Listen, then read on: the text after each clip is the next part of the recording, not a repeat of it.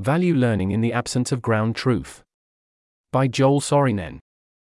Epistemic Status. My Best Guess. Summary. The problem of aligning AI is often phrased as the problem of aligning AI with human values, where values refers roughly to the normative considerations one leans upon in making decisions. Understood in this way, solving the problem would amount to first articulating the full set of human values that we want AI systems to learn, and then going about actually embedding these into the systems. However, it does not seem to be the case that there is a single set of human values we'd want to encode in systems in the first place, or a single, unchanging human reward function that we want systems to learn and optimize for. The absence of a target for learning intuitively poses problems for learning human values and thus for solving alignment more generally. Nonetheless, as humans are still capable of acting in ways that we would want AI systems to act even in the absence of a ground truth to human values, and assuming that this capability is learned to at least some extent, alignment still seems possible, albeit through value learning processes that reject this assumption of a ground truth, contrary to the current value learning paradigm. I review 4 such proposed approaches, discuss them in the context of AI safety, and consider the long-term prospects of these kinds of approaches bringing about aligned AI. Summaries of each framework are included at the beginning of each respective section. For those interested only in the conclusions, skip to the section Taking Stock above. Introduction. Value learning is one of the better-known approaches to tackling the alignment problem.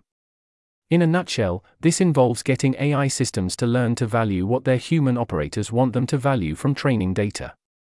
One way of doing this is through inverse reinforcement learning, IRL, whereby after observing a human enacting the desired type of behavior in the environment, the AI system infers the reward function that the human model is trying to maximize. By either scaling the techniques generating these inferences or doing IRL on enough tasks, the hope is that AI systems will start to form an idea of a more general utility function for humans, and thus in executing any given task in the world, they will do it in a way that either humans themselves would or in a way they would approve of.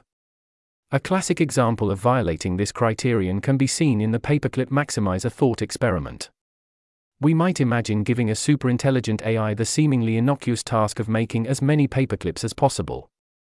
As humans, we might go about this by first thinking about how we can acquire as much raw metal, or other material that can be turned into metal without too much inconvenience, possible to make paperclips, and then simply get as many factories as possible willing to cooperate with actually transforming the metal into paperclips. On the other hand, an AI system that has not correctly learned to value what humans do may instead take all physical matter in the universe not needed to sustain itself, including humans themselves, and anything needed to sustain them, and turn this into paperclips. Because the maintenance of a sufficient standard of human life was not captured in the AI's utility function, the AI does not think it is doing anything wrong in its plan. Yet, as such an outcome is highly undesirable from a human point of view, it becomes important that an alternative, correct set of values for the system to maximize is encoded in its utility function.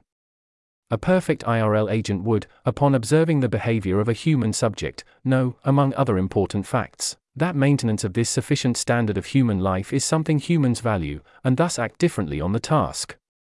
Approaching the alignment problem from a value learning perspective thus seems to transform it into an epistemic one, assuming that there is a correct set of values that exists, i.e. a human reward function that captures these correct values. How can we discover and articulate them, and then get the AI system to learn and know it?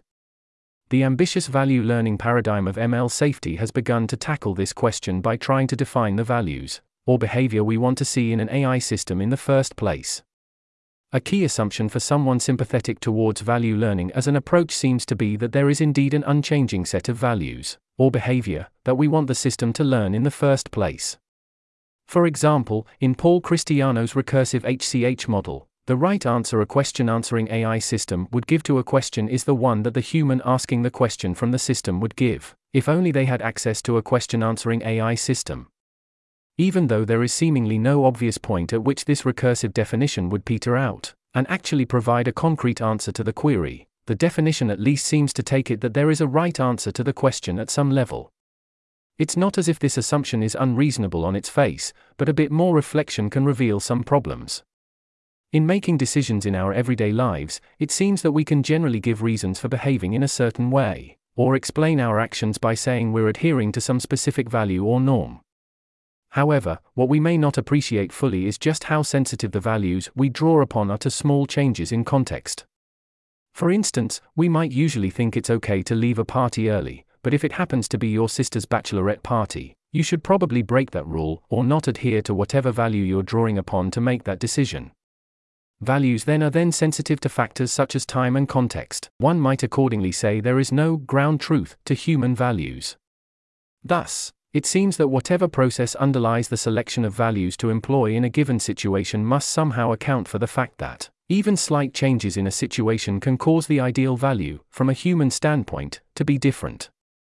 No situation value prescription by a human operator or IRL inferred human utility function will hold in all cases, because there might always be aspects of the situation we're not considering that would necessitate a change in value. My goal here is to provide a cursory exploration of models aimed at getting AI systems to choose the correct value in a given context, under the assumption that there is no ground truth to human values. Specifically, I'll be examining models for converging upon values introduced by Narens and Brian Skyrms, Richard Pettigrew, and Abram Demski. All of these models are relevant to getting around this ground truth problem, yet have not been considered much or at all in the context of AI safety. To my knowledge, as these approaches seemingly go against some of the key aspects of the more well-known value learning paradigm for the aforementioned reasons, further insight into what these kinds of frameworks look like could offer a new path forward in AI's research, or at least provide stronger reasons for why this way of thinking may not end up yielding fruit. In any case, I hope this investigation reduces the size of the search space for these frameworks. Following this report, I hope to perform a small, MVP-style experiment meant to gauge how well each of the frameworks bring about the sort of optimal value-selecting behavior under continual uncertainty about values that I take to be an important characteristic of an aligned AI. Assuming any of these frameworks seem promising in theory, the hope is that an experiment will shed light on the practical difficulties involved in implementing them, and whether they actually lead to the behavior we want in the first place. This project was also inspired by Daniel Herman, Josiah Lopez-Wild, Abram Demski, and Ramana Kumar's thinking during their summer 2022 PIBS project, specifically Daniel's fourth project idea. I'll begin by examining how Narens and Skyrms theory addresses the question of a lack of ground truth in human values, trying to point out connections to existing discussions about value learning where relevant, and reflect on its strengths and weaknesses of the approach. I'll then do the same for Pettigrew's framework and Dembski's recursive quantilizers model. At the end, I'll take stock of what's been covered, and think a bit about future directions for research. Heading: The Pursuit of Happiness: A Conventions Approach. Summary. This approach is premised on accepting the problem of interpersonal comparison, which states that it is essentially impossible to truly know how much utility another agent will gain, or lose, from an action, since expressing preferences through language only approximately reflects the degree to which one values something. As any utilitarian agents in a decision-making problem could not know the utilities of everyone after each possible action is taken, this would in principle make a true utility calculation impossible. As such, there is never a truth to the utilitarian, morally correct decision to make in a scenario. Instead, the authors argue that in a given situation, the action is chosen more or less arbitrarily. This defines a convention, the settled-upon action that could have also been different. Since this view assumes that one cannot arrive at a morally correct action in this situation, but that conventions can still describe human normative behavior, to the extent that we care about AIs acting according to human values, we should instead want them to pick the action that brings about the convention that is converged to in a given decision problem, as opposed to a correct value. Narens and Skyrms effectively provide such a method to predict the convention in a decision problem, subject to a variety of initial conditions. Narens and Skyrms theory is best articulated in their jointly written work, The Pursuit of Happiness. It is not concerned directly with how to address a lack of ground truth about human values, but rather with providing a clear account of the moral philosophy of utilitarianism in order to properly deal with common objections against it. Only towards the end of the book do they provide any kind of discussion relevant to the ground truth question. With that said, this discussion, centered around agents learning the convention that is most appropriate to employ in a given multi-agent interaction when it is not a pre-existing truth, could provide some intuition about a formal model for how humans are seemingly able to exercise a correct judgment in a given, scenario in the absence of universally correct judgments. It is worth briefly expanding more on the context in which this theory is presented in The Pursuit of Happiness before hopping into describing it. As mentioned, Narens and Skyrms, from here on abbreviated N&S, discussion of conventions follows a deeper dive into the foundations of utilitarianism. A longer explanation of utilitarianism is outside the scope of this post, but the basics can be grasped by understanding its seemingly commonsensical core maxim, which is that the goal of an ethical society is to simply maximize the overall pleasure, or most optimally reflect the preferences, of its members. Much of the book is therefore focused on reviewing of some of the key figures of utilitarianism, providing an overview of various psychophysical methods used for measuring pleasure and pain, as well as discussing relevant aspects of rational choice theory, which ascribes structure to individual and collective preferences, so as to make calculations about net pleasure more mathematically tractable, and measurement theory gives a means by which to compare pleasure or pain between individuals and groups.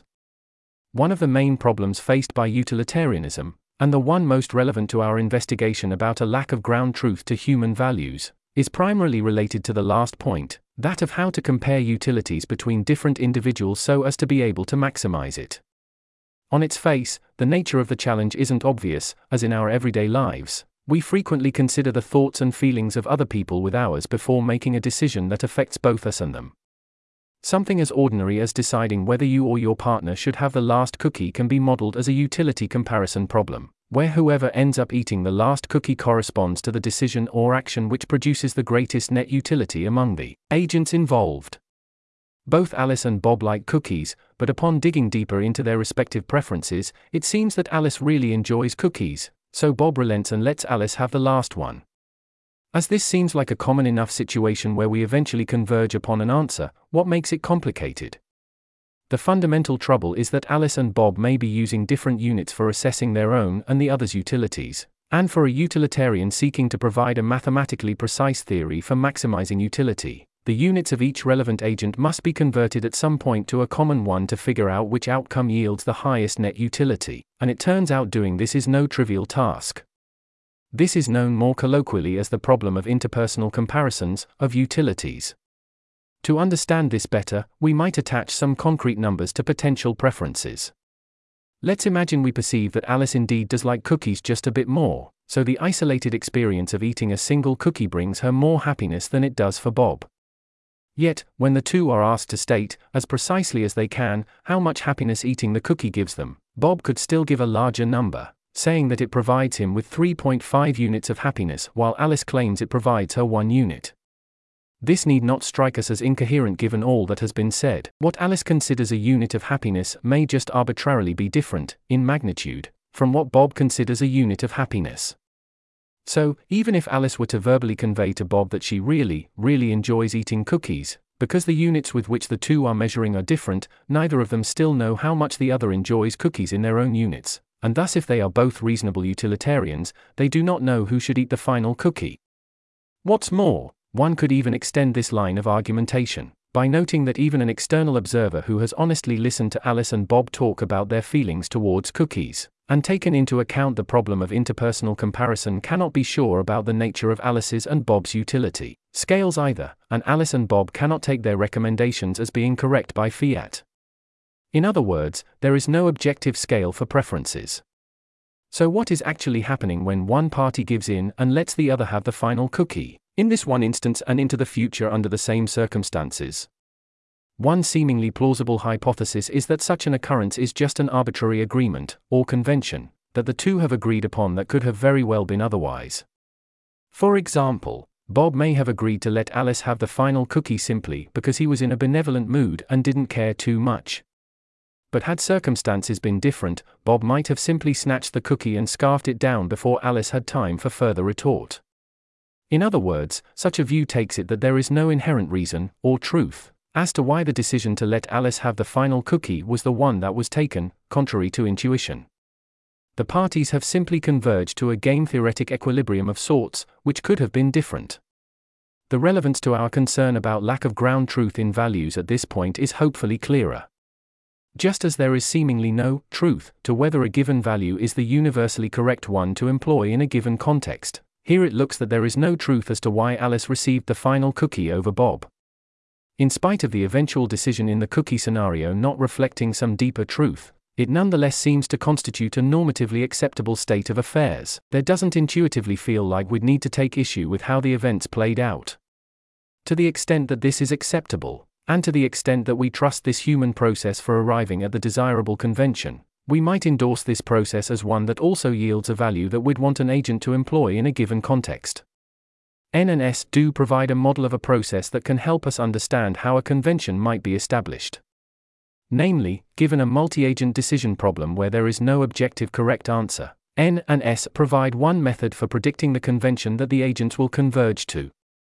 They do this by essentially proposing a way to convert one agent's estimation of differences in utility between best and worst-case outcomes to the others. Specifically, continuing with the Alice and Bob cookie dilemma as an illustration, both Alice and Bob prefer the outcome of having the cookie more than not having one, and they may have specific numerical values attached to how much they value these outcomes on their own scales, so there is also a numerical distance or difference between their best and worst case outcomes. We might view a desirable outcome for a scenario as one that maximizes net utility for all agents involved, but also as one that corresponds to realizing the smallest difference across all agents between best and worst case outcomes. Of course, as highlighted by the problem of interpersonal comparisons, just as only a truly utility-maximizing decision could be achieved by calculating utilities on a common scale, an outcome that minimizes this utility difference could only be brought about if we could calculate these differences on a common scale. N and S effectively propose a way to perform the latter conversion, to get the agents to agree on the differences in utility between their best and worst-case outcomes. To start, the model assumes that Alice and Bob each have their own utility functions, U and V, respectively, and that each player knows their own best and worst-case outcomes, in terms of producing maximum and minimum utility, and has an opinion about the best and worst-case outcomes of the other player. Denoting the best and worst-case outcomes for Alice as a max and R mean, and those for Bob as max and BMIN, the following constitutes a ratio between the difference of best and worst outcomes for both players from Alice's point of view. Here's a formula, which we may call a trade-off constant for Alice. Similarly, the following is a trade-off constant for Bob. Here's a formula. In other words, these constants express the ratio, between the two players, of the differences in utility between the best and worst-case outcomes. For instance, the numerator in A0 is Alice's estimation of the difference in utility between her best-case and worst-case outcome, while the denominator is her estimation of the difference in utility between Bob's best and worst-case outcome. A dual case goes for B0 for Bob. These constants will turn out to be key for converting differences between utilities of outcomes to a common scale. Namely, the objective of the process described by N and S is to get A0 and B0 as close to each other as possible, and ideally to be equal. The reason for this is that, if they were equal, it would imply that Alice and Bob agree on at least the ratio of the differences in utility between the best and worst case outcomes of each other, thereby putting these differences on a common scale and enabling them to make a decision about who gets the cookie. This equality is achieved through each player taking turns moving their trade-off constant closer to the others whenever they disagree.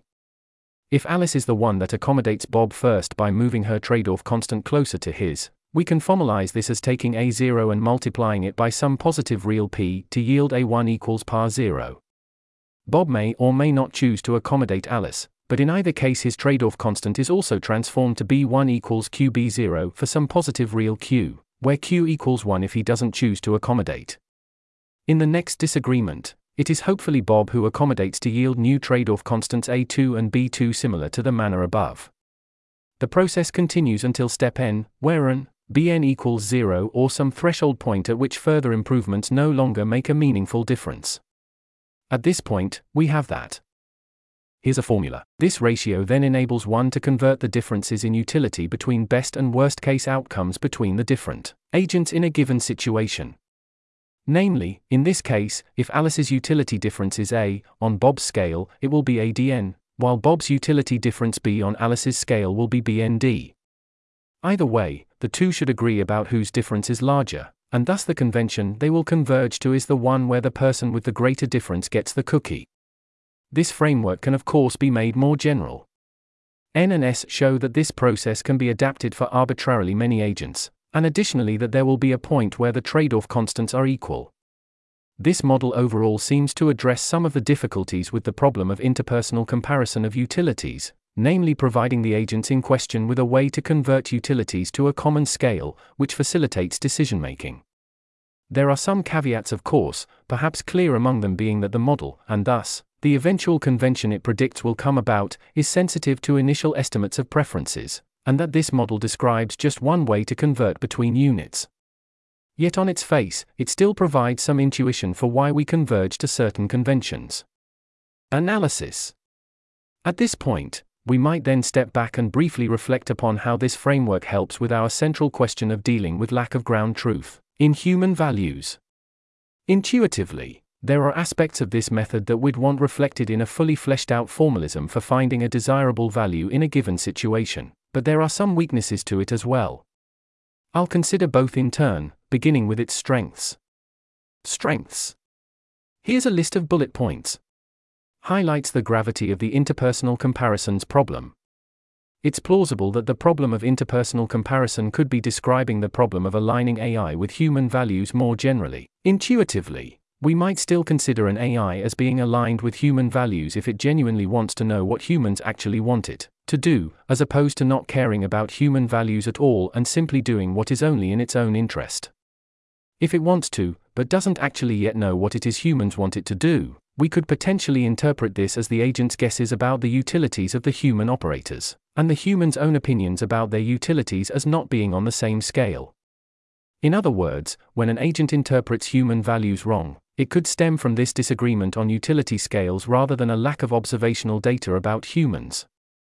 As this method aims to address the interpersonal comparison issue directly, an idealized version of the method could be quite useful, if not as the main process determining the right value to select or convention to adhere to, then as a tool to in some other, more complex one. Captures idea of value sensitivity, e.g. different initial conditions lead to different value to act upon outcome. Intuitively, systems that are sensitive to small details in context and respond differently as needed are more desirable than ones that lack this sensitivity. This model is sensitive in the form of being dependent on the initial judgments of the utilities of others, which could lead to a different convention being chosen if these initial utilities differ. Of course, what we care about more is that the right convention is chosen, which is not the same as just being able to envision many possible courses of action. We also don't want the model to be too sensitive. There are conceivably situations where we don't take the right value to be ambiguous or difficult to deduce. Yet, being more sensitive is still probably slightly preferable in that the model is more able to capture nuance present in human, social interactions. Convergence result.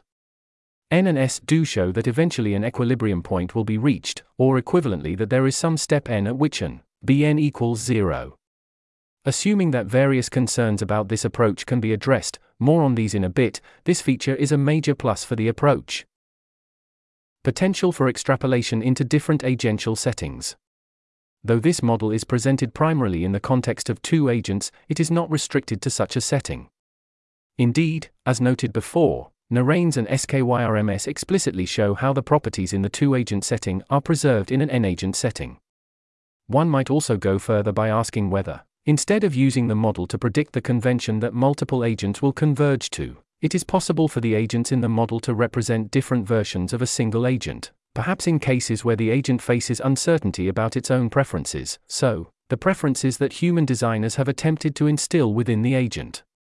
This could be a desirable phenomenon to capture, because not every decision problem that a powerful agent may face necessarily involves, or has an immediate effect on, other agents, but could nonetheless down the road. As a simple toy example, instead of a situation where both Alice and Bob are using the framework to figure out who should get the last cookie, perhaps Alice finds herself home alone with the last cookie and could choose to either eat it or take it next door to her neighbor Bob, who we now assume to have no preference either way. In this case, the two distinct agents in Narens and Skyrms framework are replaced by two versions of Alice, one who wants to eat the cookie and one who thinks she shouldn't, and are otherwise identical. The two Alices would then need to estimate each other's utilities or, put more coherently, Alice would need to assign utilities for both of her hypothetical selves. While it seems that there would be no additional difficulties in this setup that the regular setup wouldn't face, One worry might be that Alice is susceptible to common cognitive biases that she wouldn't face when reasoning about others. For instance, though she aims to assign maximally honest utilities to both of herselves, as a result of hyperbolic discounting, she assigns her cookie-eating self an unnecessarily higher utility than to her non-cookie-eating self for not eating the cookie. That said, human programmers, aware of these biases, might be able to circumvent such biases in the agent's design. The point here is that such an extension seems possible if we keep track of appropriate biases that may be faced along the way. That's the end of the list. Weaknesses. Here's a list of bullet points. Lack of clarity about adjustments, how much, when. Convergence to a convention in Narens and Skyrms method relies on the agents accommodating each other, that is, moving their trade-off constants closer to each other over time. There seems to be no specification of the conditions under which this update, or shift in trade-off constants, would occur. Once Alice and Bob realize that their utility scales are different and calculate their trade-off constants, and one of them adjusts the constant closer to the others, who gets the cookie if the adjustment does not make them equal? Do they simply table the matter and throw the cookie away, and have the other adjust their constant only once, if they face a similar conundrum in the future? And how many units should they adjust their constants each time? These are all underspecified. In other words, while this scheme seems to contain some satisfying properties, it is formulated quite abstractly. Resolving this may just be an easier matter of applying the formalism to a concrete problem, where the manner in which adjustments ought to be made becomes intuitively clearer. Assume some degree of benevolence. The convergence to a trade-off constant relies on the agents wanting to accommodate each other, which may not be realistic depending on the situation.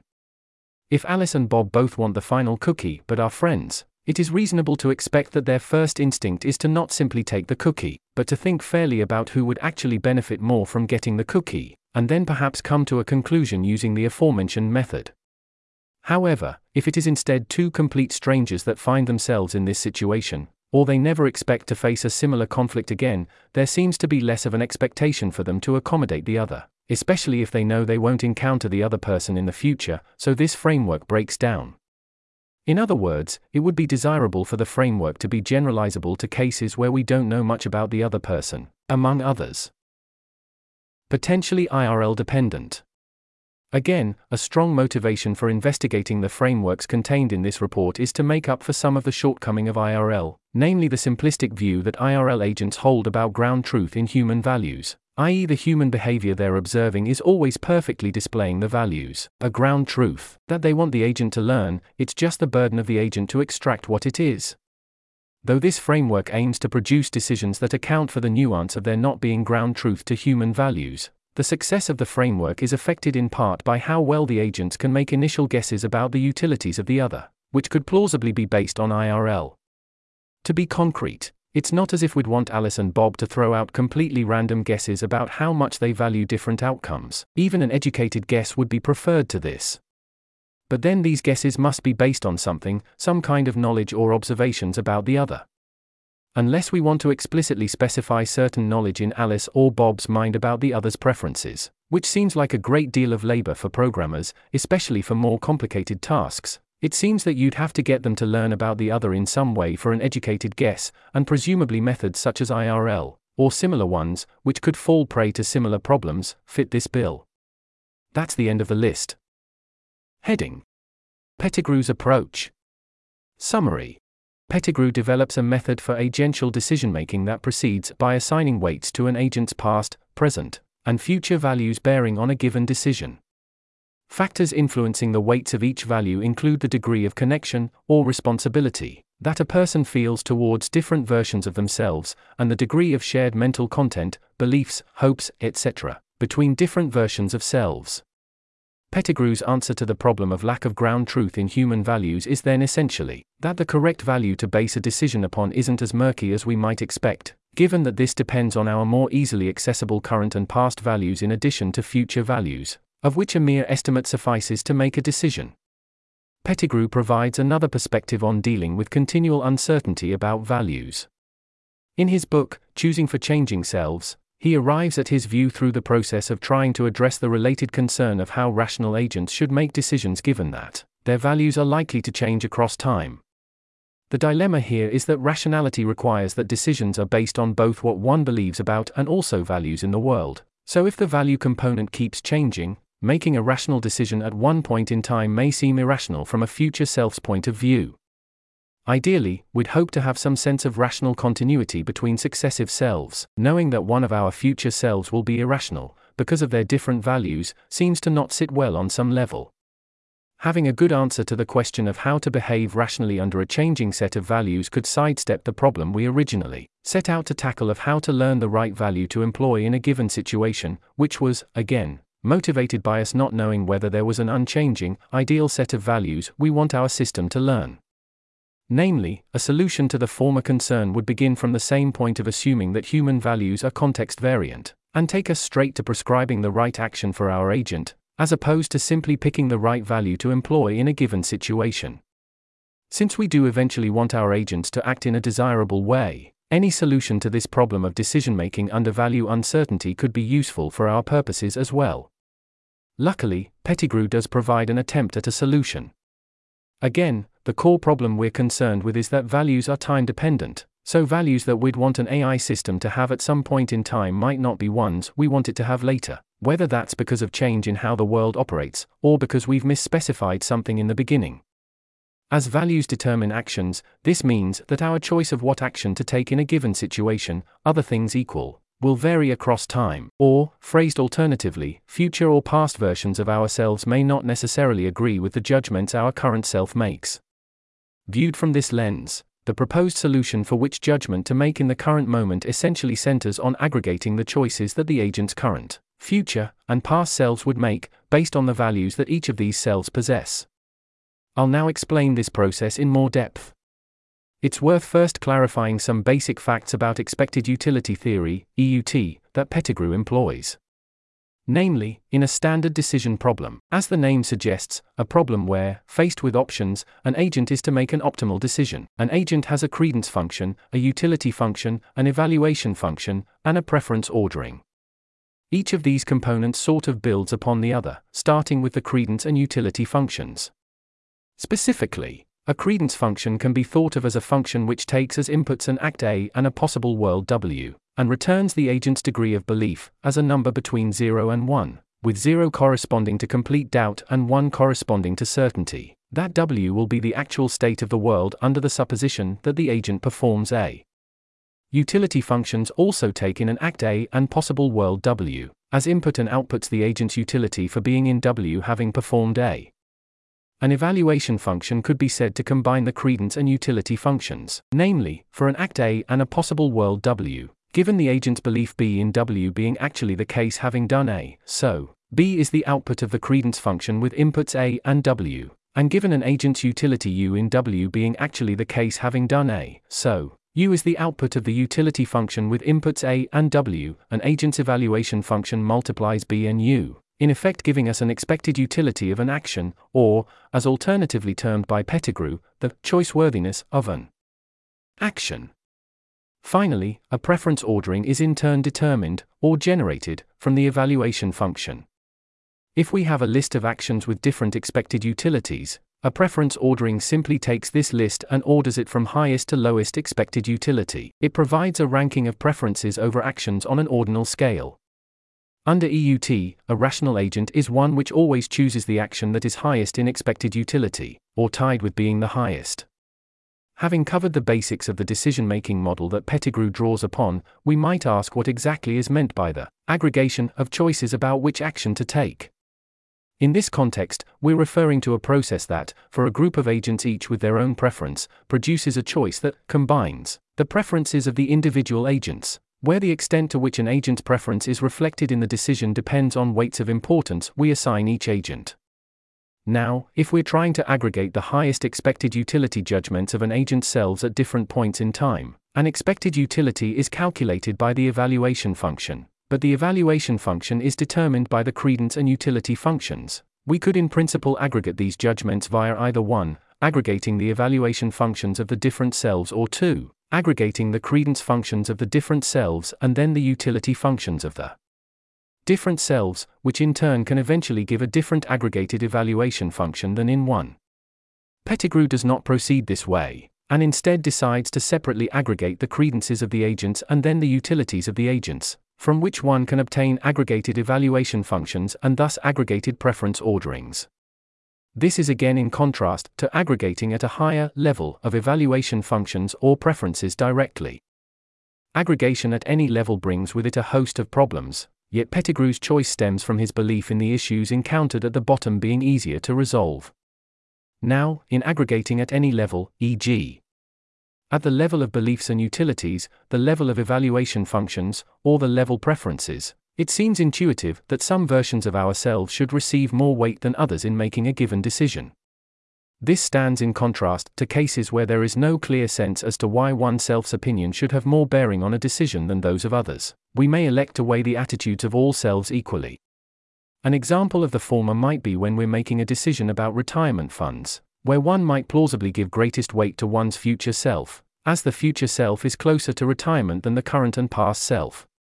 More concretely, if I'm deliberating whether to set aside 15% of my monthly income for retirement funds, and my future self, at some fixed point in time, gives this outcome 10 utility, my current self 6 utility, and my past self, also at some fixed point in time, 3 utility, weighing these selves equally yields us 0.33 by 10, plus 0.33 by 6, plus 0.33 by 3, equals 6.27 units of utility. If we instead choose to give weights of 50, 25, and 25% to the future, current, and past self, respectively, the calculation becomes 0.5 by 10, plus 0.25 by 6, plus 0.25 by 3, equals 7.25 units. If we compare this with setting aside a smaller amount, say, only 10% instead, and the utilities for this outcome are 4 for the future self, 9 for the current self, and 7 for the past self, yielding 0.33 by 4, plus 0.33 by 9, plus 0.33 by 7, equals 6.6 units.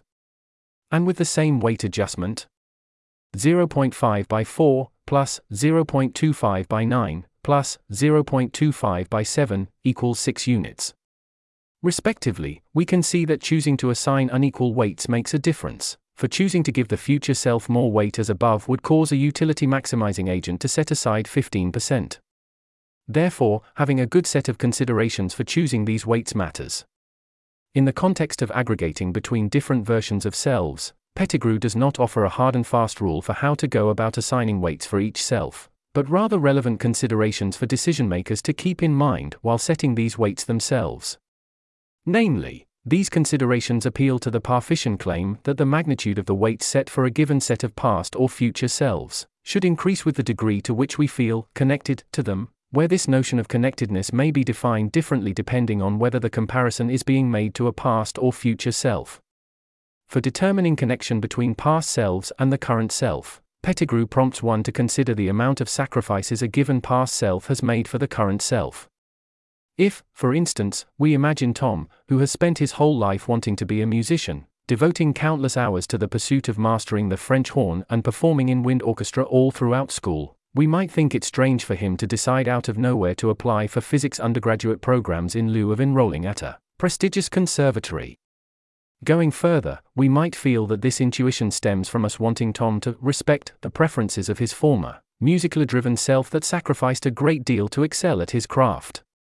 Pettigrew essentially justifies this intuition by endorsing a more careful argument by Parfit, concluding that a past self's credences and utilities should be weighted in proportion to the effort it went through to attain previous goals. For gauging connection between future selves and the current self, Pettigrew counsels one to consider the degree of overlap between mental content possessed by the selves. For instance, it seems plausible that our future self in a week will share more of our current self's beliefs, hopes, fears, or values rather than our future self 1 year down the road. In the context of future selves, this amount of common mental ground is what constitutes a closer connection. So in a decision problem that has bearing on our future selves, Pettigrew claims that we'd want to give more weight to future selves closer in time rather than those further away. All of this forms the core of Pettigrew framework. Rational decision-makers face a problem, because rationality demands actions stem from values, but if values are context-variant, and thus time-variant, It seems difficult to establish a precedent for rational or desirable behavior that holds across contexts and time. The solution, in any decision problem, is to simply aggregate the judgments of what to do, which action to value the most, of all relevant selves, including ones in the past, to arrive at the action to take in the moment, where the extent to which to value selves at different points in time is determined by a subjective degree of connectedness between the current self and these other selves. Analysis. As we did with Narens and Skyrms framework, having gained a conceptual understanding of Pettigrew's view, it feels useful to briefly review its strengths and weaknesses with respect to our goal of exploring ways in which agents can act optimally under continual uncertainty about values. Strengths. Convergence result. Once the weights for different versions of oneself relevant to a decision problem have been determined, the agent is able to proceed with a seemingly fairly straightforward calculation to arrive at the answer. Depending on the considerations needed to set weights in a given situation, arriving at a concrete decision may still take some time, so the assurance about convergence on its own does not mean that such an agent would function optimally. Still, the relatively simple math underlying the decision-making is a desirable feature overall. Could be said to possess wisdom, on some measure. It seems desirable to have an agent that considers the long-term consequences of their actions, even if these considerations only pertain to maximizing its own utility function, where we might be able to nudge the agent away from selfish behavior as desired or needed. Also, in the case of value drift in an undesirable direction, the agent's consideration of past selves with more desirable values could still have some impact in offsetting the agent's present self's decision-making. Whether or not an agent actually chooses to give weight for a future or past self is a separate concern, however. Weaknesses. Here's a list of bullet points. Assumes clarity about past and future preferences. Depending on how we live our lives, in terms of whether we prefer routine and order, which might make our lives and values more predictable, versus hopping between jobs and cities every year or so, which would conceivably cause more frequent changes in what we value, we may find it difficult to predict what we will value in the future. Of course, it seems easier to say in general what we'd want our lives to look like. If we're in our mid-20s, in 10 years, we might place greater value on the idea of having children, having a higher salary, and so on. But if we anticipate having transformative experiences before the existence of the future self whose preferences we're trying to anticipate, depending on how powerful such experiences are, it's plausible that our extrapolations will be quite misguided. Simplicity of preferences. Depending on the view one takes about whether rational agents are merely simplistic utility function maximizers, it might be unrealistic to expect a nuanced consideration about one's preferences, insofar as such a consideration would involve more than just maximizing one's personal utility function if it is known to the agent, as opposed to, say, the utility of other agents, assuming that's not also coded into the personal utility function. An agent might be continually optimizing for a simple metric, in which case one need be on guard against classic issues that arise with optimization, such as good-hotting or wire-heading.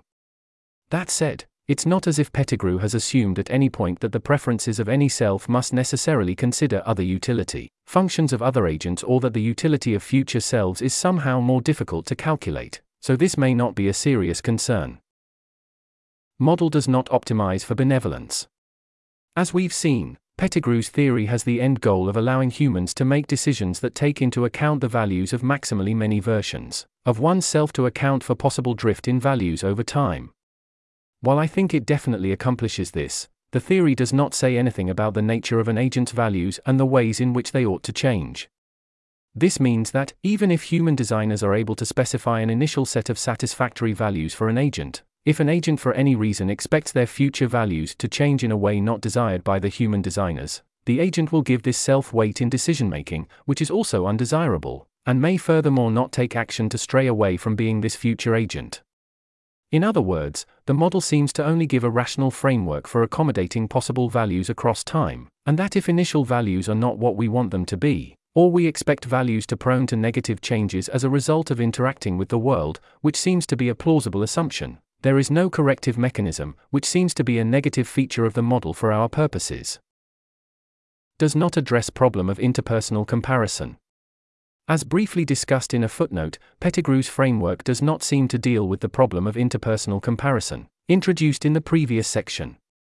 Namely, in proposing that each self's choices may be weighed at different amounts in a given decision problem, based on, among other factors, the degree of connections, there seems to be a built-in assumption in the framework that the utilities of the different selves are weighed on the same scale, to the extent that we consider it necessary for this problem to be resolved in order to find a way to engage in optimal moral decision-making in the absence of ground truths about human values. Pettigrew's proposed solution does not seem to address this, thus casting doubt on whether it serves as a framework appropriate for this purpose. Lack of rigor about connections between different selves. Although Pettigrew's defense of many of the claims needed to form his view, such as our past selves mattering in decision-making, is quite rigorous and formal, not much is given in the way of metrics that help us set specific weights for our different selves.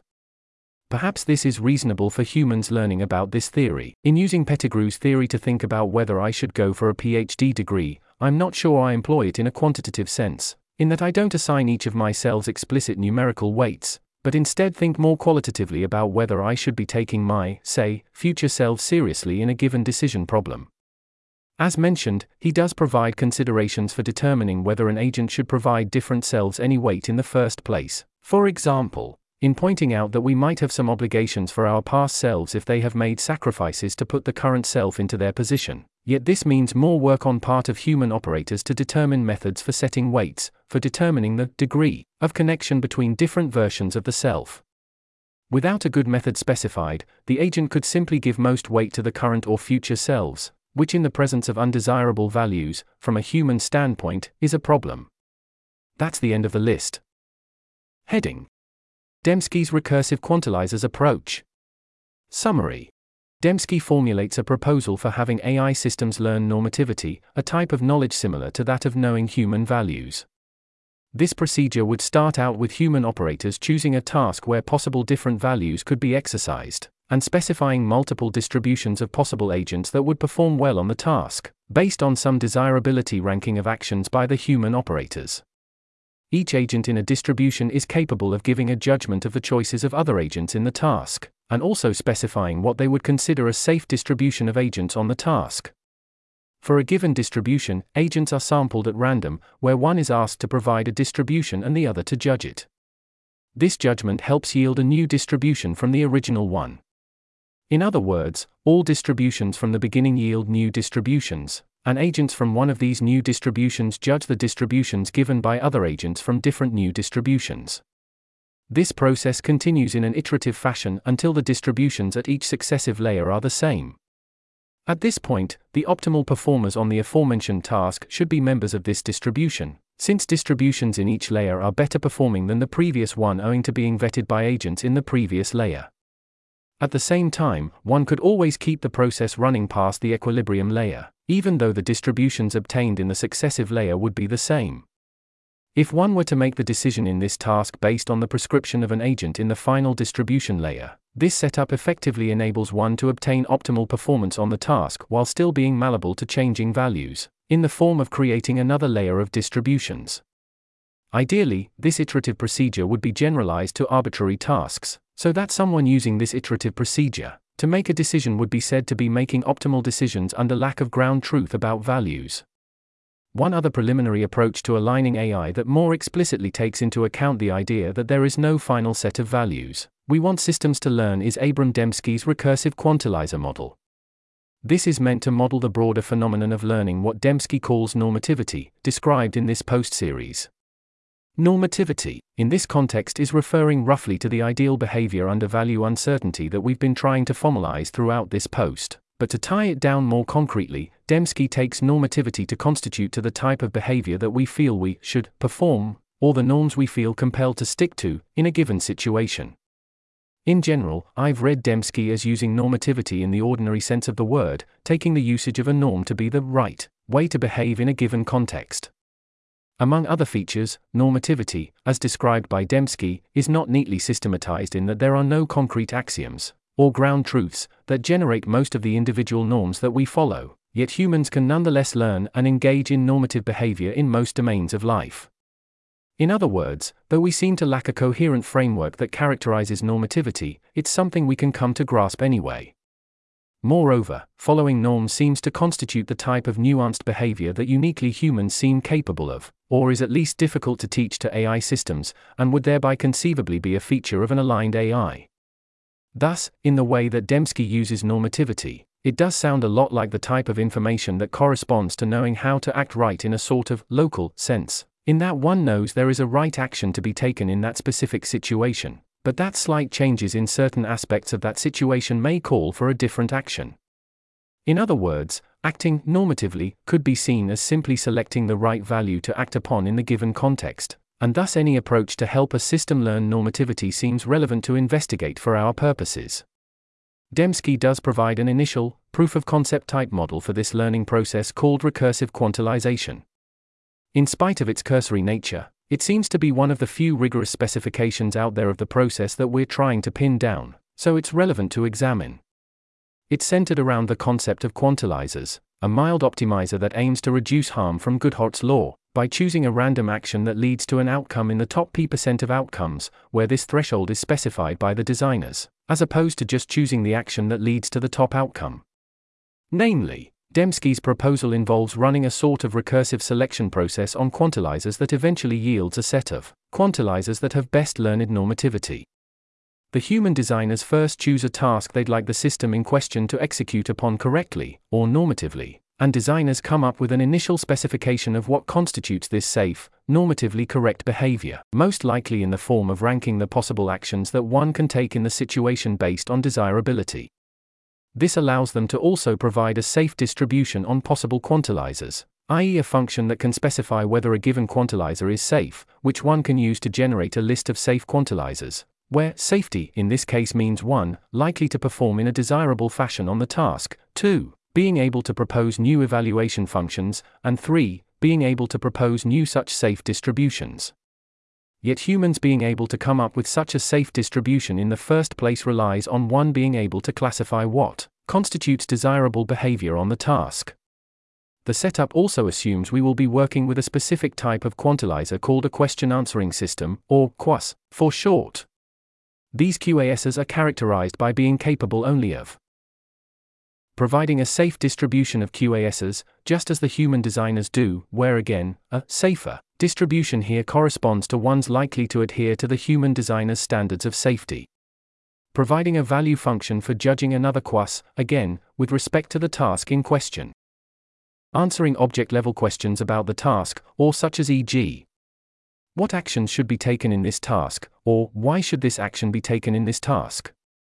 Where these responses would help directly indicate what the agent would do in the task. The full initial model for this normativity learning process essentially boils down to humans coming up with multiple such safe distributions of QASs and then choosing random QASs from these distributions to quantilize, optimize on each other to yield new, even safer distributions of QASs. This process of creating better and better distributions of quantilizers is repeated until arbitrary quantilizers chosen from a distribution no longer perform better on the task in question than an arbitrary quantilizer in a preceding distribution. To be specific, having chosen a task, human operators then come up with n many distributions that specify quantilizers they take to perform safely, and for each of these distributions, they also provide a value function that can rank the QASs in that distribution by safety. That is, we start out with n many distribution value function pairs, as below. There's an image here in the text. For each of these distribution value function pairs, the value function is applied to the distribution. So v1 is applied to d1, v2 is applied to d2, and so on, by taking a number p as an input to obtain the top p% of QASs from the distribution, as ranked by that value function. These top p% of quantilizers then become a new, second-level distribution that we eventually want to quantilize again, d11, d1n, respectively, in the illustration below. There's an image here in the text. Each distribution at this second level is then paired up with the one next to it, such that from each safe distribution in the pair, a quantilizer is sampled at random, and then we ask one of the quantilizers to give us a safe distribution and the other to give us a value function. Then, this value function from one is applied to the distribution of the other, in that the value function selects the top p% of QASs as before, yielding a new, third-level distribution. There's an image here in the text. Where QAS11 is a quantilizer sampled randomly from D11, QAS12 is sampled randomly from D12, and we've chosen to work with Qas11's value function and Qas12's safe distribution, and so on.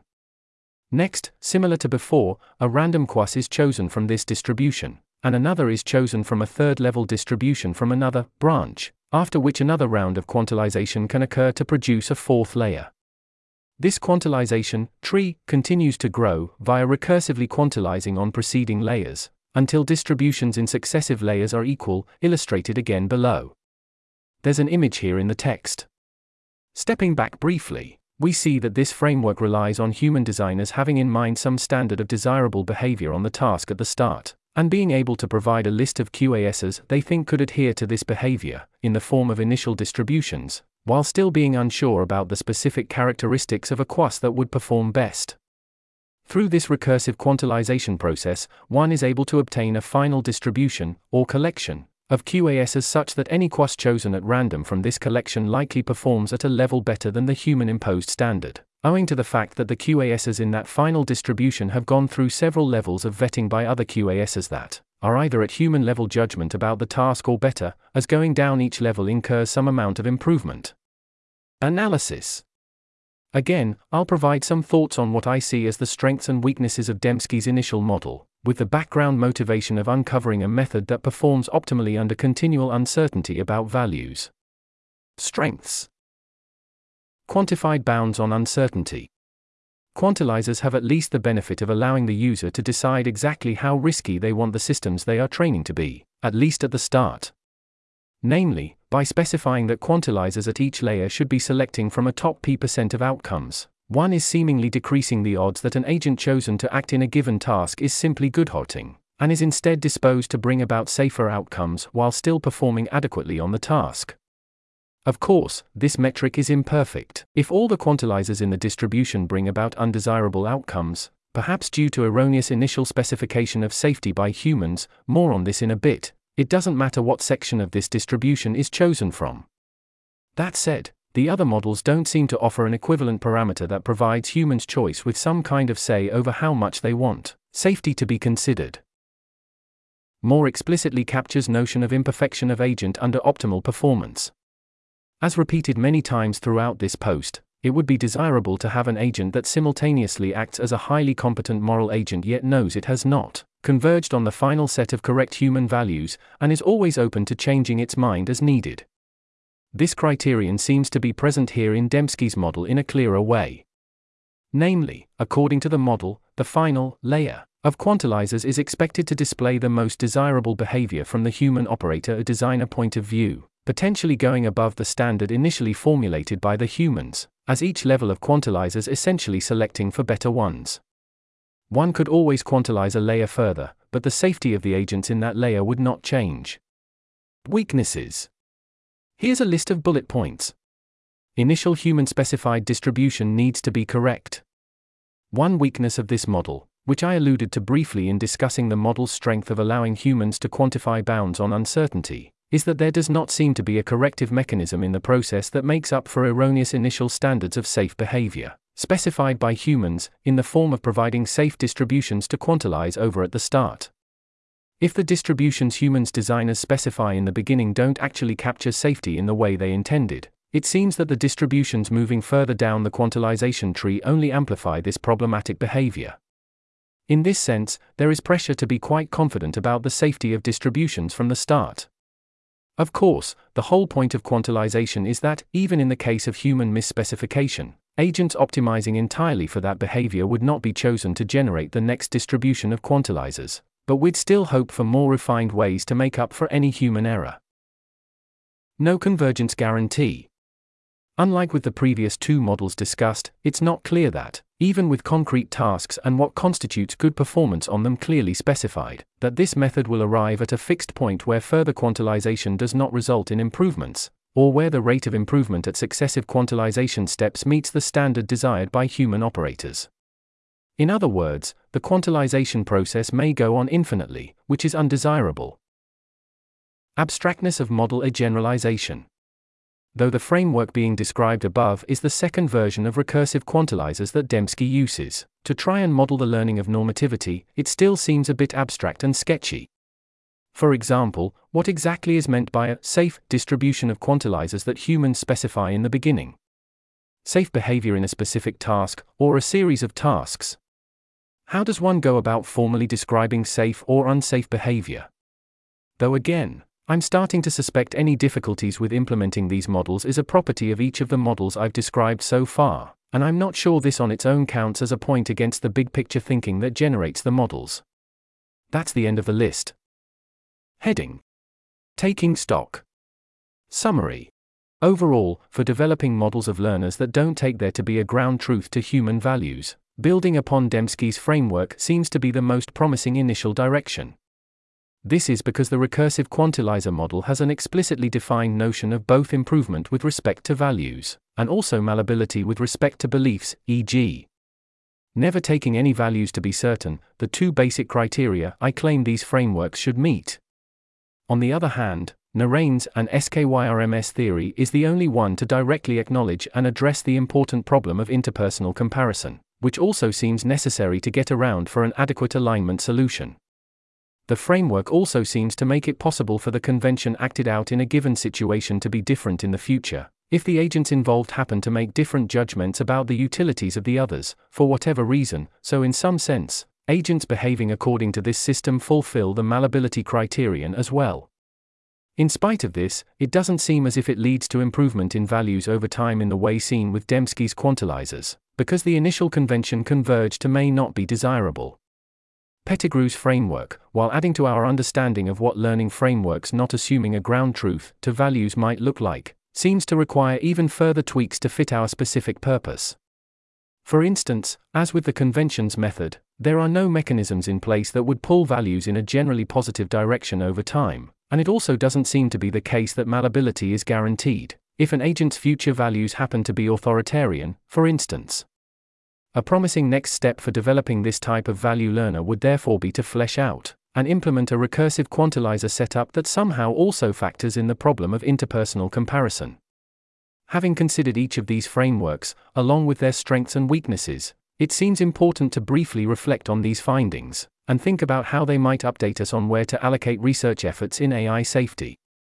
As mentioned at the start, I'll be carrying out a small experiment to evaluate these frameworks soon, which should go a longer way towards indicating whether the assumption of no ground truth to values is conducive to producing this behavior. But in the case that the experiment does not yield a tremendous amount of useful information due to its more cursory nature, I hope some reflection will at least inspire follow-up work about what has been discussed in the meantime. Again, our original motivation for examining these frameworks, phrased slightly differently, is addressing the unease that I feel when we say that AI will be more or less aligned when we get advanced AI systems to learn human values, for I don't take it that there is an ultimate, unchanging set of values that we somehow want to formally encode, or equivalently that there is a ground truth to human values that we want systems to learn. Nonetheless, it feels like there is still some sort of ideal behavior that these systems could adhere to even if they don't assume such a set exists.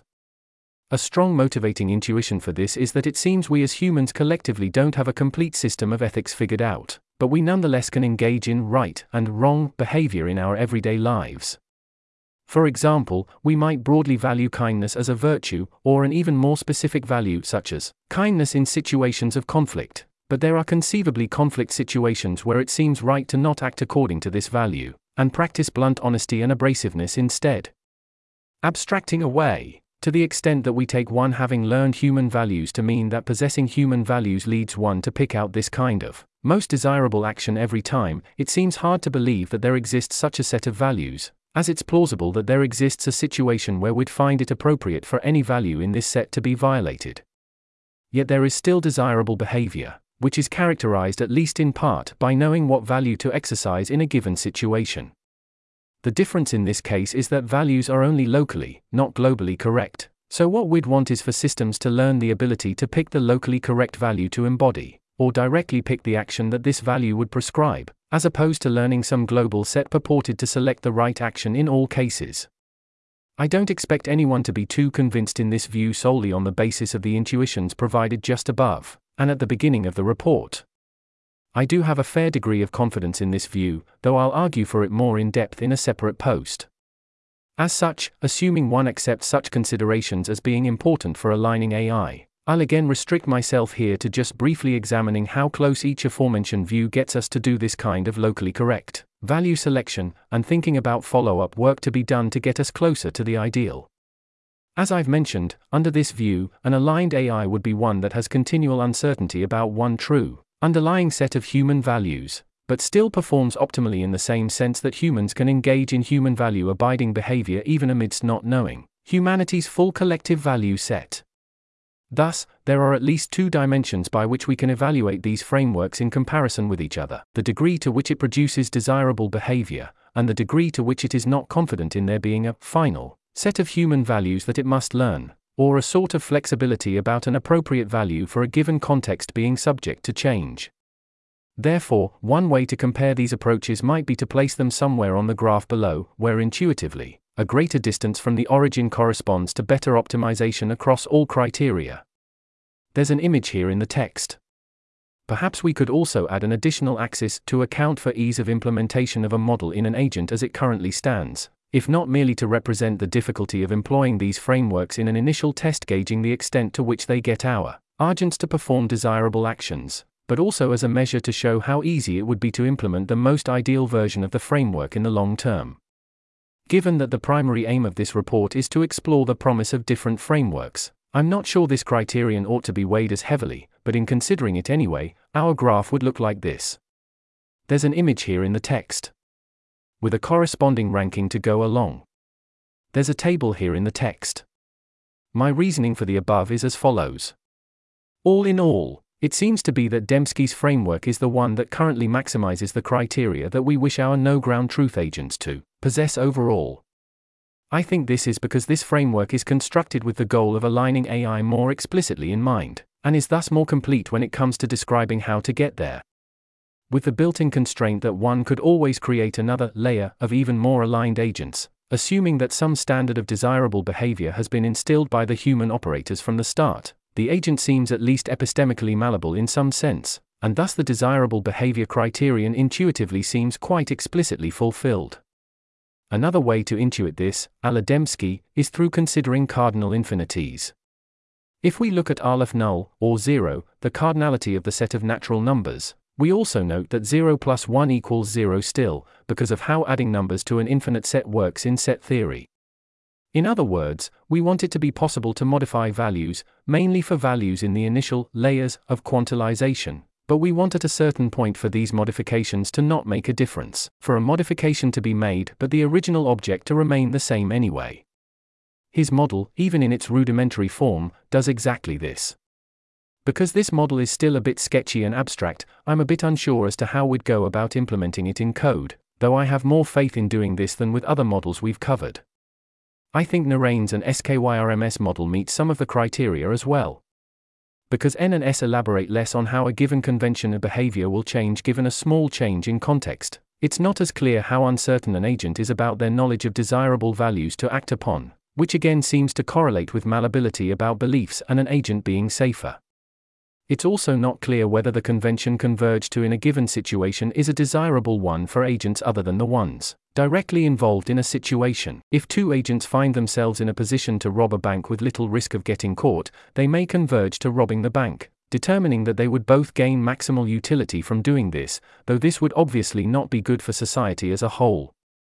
This example may be a bit contrived, but as it does not include explicit considerations for how to weigh utilities of agents other than the ones immediately involved in the situation, it seems the overall safety of the setup does not exceed that of Demski's model. In terms of implementability, I don't imagine it being too difficult to create a setup where we have agents with wrong guesses about the utilities of the others, and then providing them with opportunities for actions that eventually cause them to converge to some convention. This at least seems a bit more tractable to implement than Demski's model as it stands, though overall I think it falls short in other areas. That said, it seems that N and SS framework is the only one that takes the problem of interpersonal comparison into account, and rather explicitly so.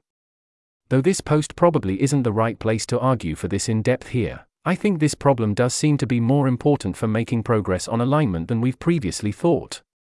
Namely, one could argue that in any discussion of behaviors, frameworks, or values that we think would be good for AI systems to take on. We don't actually know just how much the others arguing for said values, behaviors, or frameworks value them, but rather only on our own utility scales.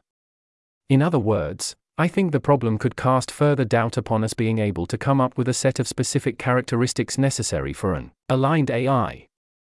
Perhaps we haven't evaluated the impact of this problem in practice enough to make overly broad claims about its importance, but this doesn't take away from the fact that it should be addressed. In the case that the problem of interpersonal comparison turns out to be increasingly important for AI safety, the convention's framework may be seen as more promising for learning values in the absence of ground truth. Finally, I do think Pettigrew's model needs to be expanded upon a bit more to properly meet the criteria.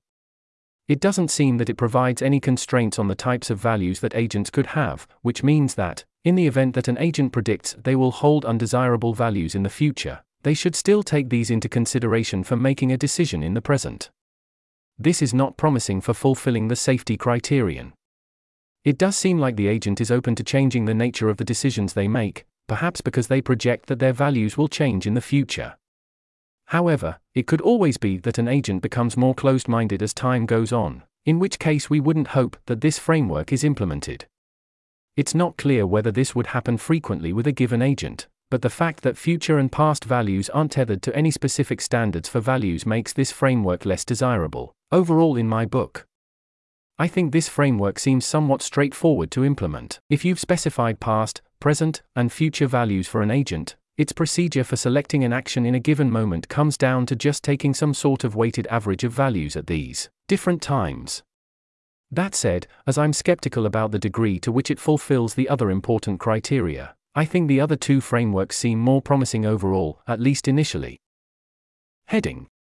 Concluding remarks. Having examined some of the frameworks in greater depth and also stepped back to look at the big picture, I think it's worth separately thinking about how one might proceed more concretely given the information above, assuming we're correct about there not being a ground truth to human values. As I mentioned, as it currently stands, I think that Demski's recursive quantilizer framework is the most promising approach examined. Of course, it's not without its flaws. It seems a bit difficult to implement in a practical setting, and it is not clear that even in its ideal form it succeeds in yielding systems that have a sort of continual ability to reflect upon the values they hold, while also performing optimally in the meantime. That said, this still seems to be an early version of the framework, and given the potential upsides of having an explicitly specified notion of continual uncertainty about the world, i.e. being able to always go up meta levels, and also a notion of improvement on performance, I think it would be most worth the time of someone working on an approach to alignment with the no ground truth thesis in mind to build upon Demski's initial idea. It also seems important to provide a more in-depth evaluation of how the problem of interpersonal comparison should affect our thinking about alignment. In this report, I presented the problem mainly as one that potential AI agents might face, but it is one that could also affect the human designers of these systems as well. If agents can't ever come up with a true representation of the utilities of others in the world, how much more confident can human designers become about their models of other operators' preferences being maximally accurate? This problem may therefore pose questions on a meta level as well, though as I said, this ought to be explored properly elsewhere. Another important follow-up question to pursue might be to get further clarity on what is meant by human values. Above, I've been treating the term as being synonymous with something like norms or preferences, but it isn't obvious that this is the case. Employing our intuitive, everyday understandings of these words, a value may lead to a preference. Say, valuing intellectual freedom may lead to you preferring a less well-paid job in academia, as opposed to an industry position, but not the other way around. Perhaps these terms do all hint at the same concept, but it seems important to be more confident about this. This is because different alignment approaches seem to employ different terms, and if one of these terms ends up better capturing what we actually want from AI systems, we might find our collective resources to be better allocated if they're invested in approaches working with the better term. In the next post in this small series, I'll discuss the results of a small experiment meant to gauge how well each of the frameworks above navigate the uncertainty about values and desirable decision-making trade-off. Acknowledgements. I am greatly indebted to AE Studio for full financial as well as logistical support for this project, specifically to Judd Rosenblatt, Rob Luke, and Philip Gubbins. Thank you also to Daniel Herman for his mentorship throughout this project, and to Evan Coopersmith for helpful discussions at the beginning of the project. I'm also grateful to Abram Demski for discussion and proofreading parts of this report pertaining to his work, and to Paulius Skyskieris for helpful edits and comments.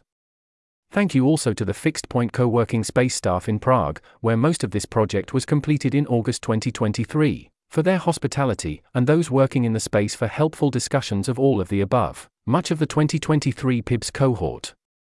Literary references. Narens, L., and Skyrms, B., 2020. The Pursuit of Happiness. Philosophical and Psychological Foundations of Utility. Oxford University Press. Pettigrew, Richard, 2019. Choosing for Changing Selves. Oxford, UK. Oxford University Press. Heading. Appendix. Note 1. Pettigrew's argument for aggregating at level of credences and utilities, as opposed to e.g. at level of evaluation functions. As discussed above in the second section of the report on Pettigrew's framework, aggregation could occur at one of three levels. At the level of credences and utilities, the ex post approach, at the level of evaluation functions, the ex ante approach, or at the level of preferences. In Chapter 6 of Choosing for Changing Selves, Pettigrew shows that aggregation at any of these levels will lead to problems. Namely, the preference aggregation approach falls prey to Arrow's impossibility theorem, while aggregation at the level of credences and utilities violates what is called the independence of grain condition. Pettigrew's challenge towards aggregating at the level of evaluation function stems from an observation that aggregation at this level requires aggregation at the credence and utility level, so fundamentally aggregating at this latter level is what matters. This all being said, Pettigrew is moved to the ex post approach over aggregating preferences, because he believes the difficulties are easier to resolve than with the latter. Namely, the independence of grain condition requires that aggregation at a certain level of graining would not change the result. By graining, we are referring to going up and down different levels of specificity about relevant features in a given decision problem. For example, in deciding whether or not to take an umbrella with us on a walk, we will make the decision based upon the possible weather states, the probabilities of the states rain and no rain. However, we may also be impacted by exactly how much it will rain. Perhaps in the case of light rain, we may elect not to take an umbrella, but with heavy rain we would. In that case, the set of relevant weather states could then be 1 mm of rain, 2 mm of rain, 10 mm of rain, and so on. It turns out that the ex post approach can be sensitive to such graining, which is undesirable. Pettigrew's response for this is essentially to choose a level of graining where no further graining will make a difference. As this would resolve the main objection to ex post, this is the level of aggregation he chooses to proceed with. The question of whether or not such a level exists is not addressed, however, leaving this approach vulnerable to even more criticism. 1. Caret. This process can be modeled more rigorously using accommodation functions. 2. Caret. Provide more nuanced, detailed discussion of full argument, appealing to primary Parfit source as well. 3. Caret. This article was narrated by Type 3 Audio for Less Wrong. It was first published on February 5, 2024. The original text contained 26 footnotes which were omitted from the narration. To report an issue or give feedback on this narration, go to t3a.is.